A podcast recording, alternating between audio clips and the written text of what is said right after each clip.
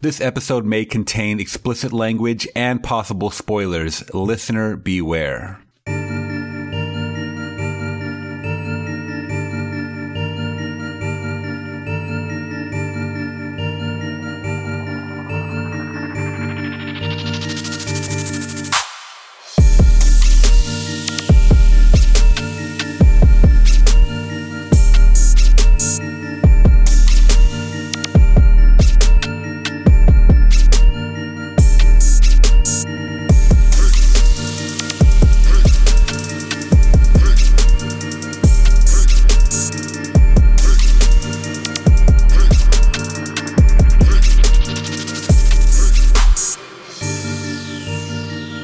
Going on, guys? This is David for Flix Talk Podcast. Now, I'm back with a really, really fun review for you guys. Now, this one, I got to jump back to the year 2004. Wasn't too long ago, but I just wanted to pop this one in because I do it at least once a year. It is definitely my guilty pleasure. The movie I'm talking about is Mean Girls. Now, this film is directed by Mark Waters. Now, a lot of his films, I haven't seen too many. The only one I really know is Bad Santa 2, which I kind of refused to watch because the original was so golden. I didn't want to check out the sequel and I heard it did really bad. He also did another Lindsay Lohan movie, which you guys probably know, Freaky Friday. Now that's another one I actually have not seen, but Mean Girls is around the time when Lindsay started to blossom, kind of more in the mainstream world. She was doing a lot of TV stuff. She was doing a lot of made for TV, I believe, movies as well, you know, Disney films and such. But this was kind of her breakthrough in the teen adult world of movies. And this one is big because of the cast attached to it. Now, if you guys didn't know, this was based on a book called Queen Bees and Wannabes.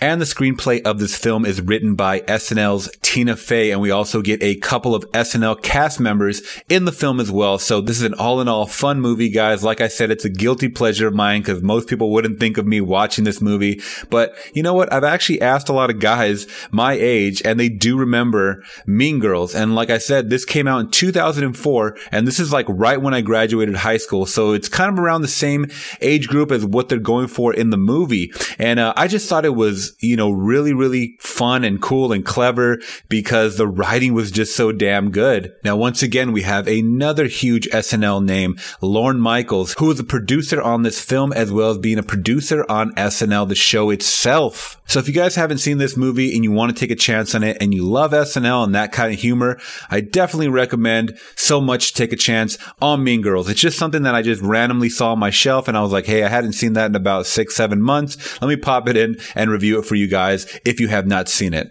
So what I'm going to do here, guys, there is going to be some spoilers because I'm going to go over kind of the synopsis, just in a rough overview, not really scene by scene, but just things that happen in the overall plot of this film. Now, before I get into the story, guys, let's go over the cast members. So you have Lindsay Lohan as Cady Heron, Rachel McAdams as Regina George, and I don't believe I've seen anything from Rachel McAdams before this. Now, I believe in 2004, The Notebook also came out, but I didn't see that movie until years and years later. And then, of course, I saw her in Wedding Crashers, which I always, you know, that's an absolute comedy gem for me. So, like I said, this is the first time I got introduced to Rachel McAdams, even though she had a few projects before this. Now, we also get Tina Fey, who plays Miss Norbury, Tim Meadows as Mr. Duvall, he plays the principal, Amy Poehler plays Mrs. George, who's Regina George's mom, Ana Gasteyer, who plays Cady's mom, Lacey Chabert as Gretchen Wieners, Lizzy Caplan as Janis Ian,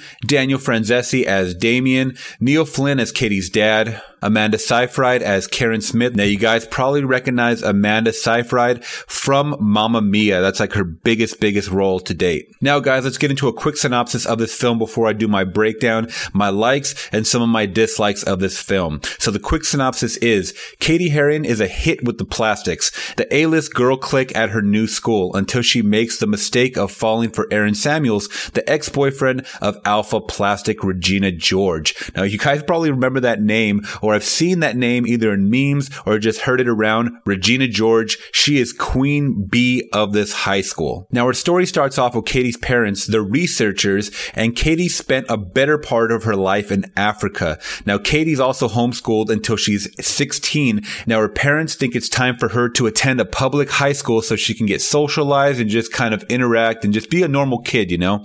So she arrives at her high school and it's like a whole nother world, you know, adults, teachers, are yelling at her. She doesn't know why because her whole life she's had a very, very loving and caring relationship with her parents. So she doesn't know anything about cliques or even different races because it's really, really funny, guys. We see a scene where she actually walks into the cafeteria at lunchtime and she sees African Americans and she goes up to them and waves and says, Jambo.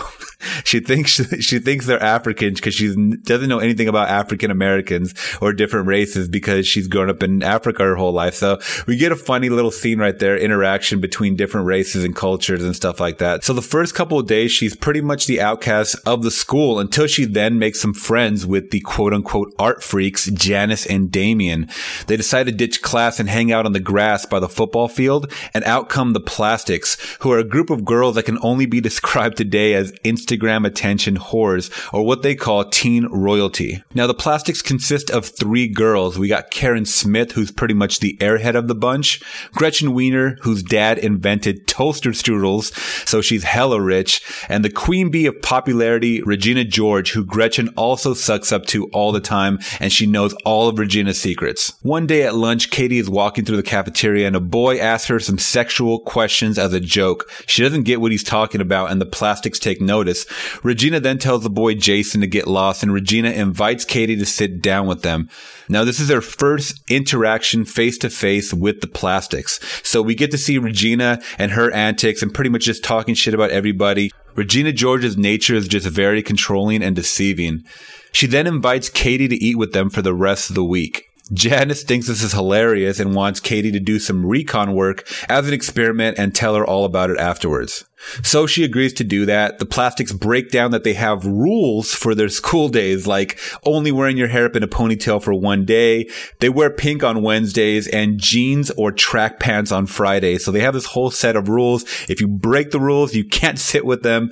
And it, it, it's just really, really funny to kind of see that throwback because in high school, it was nothing like this. So to see it from their perspective, you know, the popular kids and stuff like that. I'm not saying I wasn't a popular kid, but I don't remember cliques quite like this. I mean, there was, you know, you know, band geeks and there was, you know, jocks and stuff like that, but it's just very satirical and kind of to the next level of what these groups were about in high school in the early 2000s. So one day Gretchen asks if Cady likes any boys so far. She says she likes a boy named Aaron Samuels. Now Gretchen immediately shuts her down saying that she can't date him or can't even like him because that's Regina George's ex and he's off limits. She then tells Cady that she won't tell Regina about what she told her, but that's a total lie. Then they all go to the mall, which a lot of teens do, including myself, in the year 2004. I mean, that's kind of what we did. Now malls are like ghost towns. Like no one goes to malls anymore. I thought that was really funny that you got to see everyone young kind of hanging out at the mall because that's what we all did. We socialized. We just kind of, you know, window shopped and stuff like that. And our parents picked us up later on that day. It's always great to see malls that are still in action, guys, because there's not that many left in America that are really like packed unless it's like Black Friday or something like that.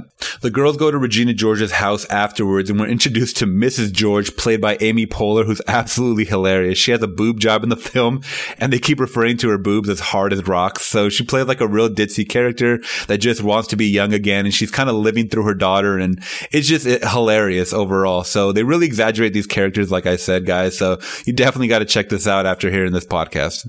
So next they all go into Regina George's room and we're introduced to the burn book. Now this is kind of the whole central piece of what happens from now on. So the burn book is a book where the girls write mean things about girls in their grade.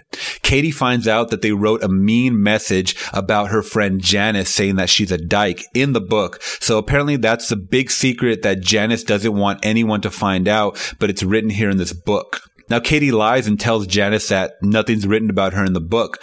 Next, we see Regina George in a phone call with Cady, and she finds out that Cady does like Aaron Samuels. She gives her her blessing and says, if you want to pursue him, go ahead. I'm not going to be mad. In fact, I'm going to put in a good word for you at Aaron Samuel's Halloween party. So our next scene, we get to see Aaron's Halloween party and it's cracking. Everybody's dressed in Halloween outfits. This is also where we're introduced to girls are allowed to dress up like sluts one day of the year and it's okay. They get a pass because it's Halloween. It's all costume. It's all fun. So as Regina George is going up to Aaron Samuels, she pretends to talk about Cady. Cady's watching and Regina just boom slides in and lays some smooches on Aaron. How could she? So immediately, Cady is infuriated. She's been lied to. She finally realizes how deceptive Regina George is, and she does not trust her from here on out. So she runs, she goes and tells Janis and Damian, and they decide to sabotage the whole plastic group. Now that's kind of the setup, guys. I don't want to go into too much details, but from here, we get a sabotage of the groups as well as the other plastics and a lot of other funny scenarios going on, guys. They mess with Regina George's weight because they know she's all about her figure. They end up kind of pitting the other plastics against each other. So you get a lot of dirty and deceivious, mischievous secrets and, and all kinds of antics going on, guys, as well as a great iconic Jingle Bell Rock scene, which I think is hands down the funniest thing I have ever seen in my life. So uh, it's just so much going on, guys. And like I said, if you're a fan of like SNL writing, that quirky, clever humor, it's kind of stretched out in movie form in about an hour and 30 minutes. And I absolutely loved it. I have no gripes to this film and I have no problem calling it my guilty pleasure. I mean, yeah, it's about teenage girls, but that's okay. The humor is all there. It's very, very relatable, especially in high school. High school was very clicky, guys, especially for me. I mean, I was a follower. I'm not going to lie. I was a follower. I was very insecure. And I think a lot of us all were in high school and even in junior high. And, you know, we were just really trying to find ourselves as well as kind of fit in at the same time. So, you know, it is what it is. I wish I kind of would have gone back and just been more of an individual, been myself and kind of hopefully blossom. I don't know. I don't know what I was trying to find in high school. No one found anything except for, you know, drugs, playing hooky and I don't know, not being serious about anything. But anyways, guys, like I said, I overall love this movie. I give it a 10 out of 10. It's a comedy that I always throw in at least once a year, guys. Comedies for me Oh, and I also actually just found this copy that I was watching on Blu-ray at a thrift store for like $2. If you look it up, this is a very, very hard Blu-ray to get.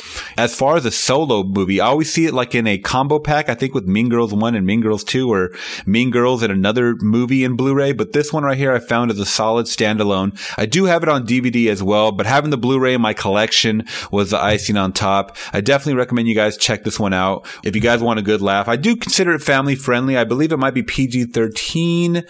Uh, yeah, it's PG 13.